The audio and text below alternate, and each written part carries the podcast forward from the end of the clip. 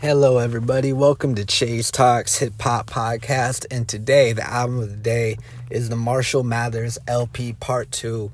And this to me is a solid sequel project, even though a lot of people had criticism towards it being related uh, towards the Marshall Mathers series, the Marshall Mathers LP. But um, I do think that this project does have some records I don't like, but it also does have some really good standout records.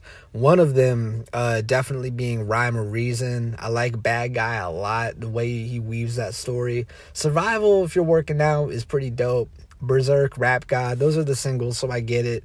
Brainless is where you get some of that old school Eminem. I like the what is it that one sample on so far uh, Joe Walsh. I fucking love that. Um, Evil Twin. I think that's definitely the best track because uh, he just fucking goes off on that. But that's my pick. Thank you.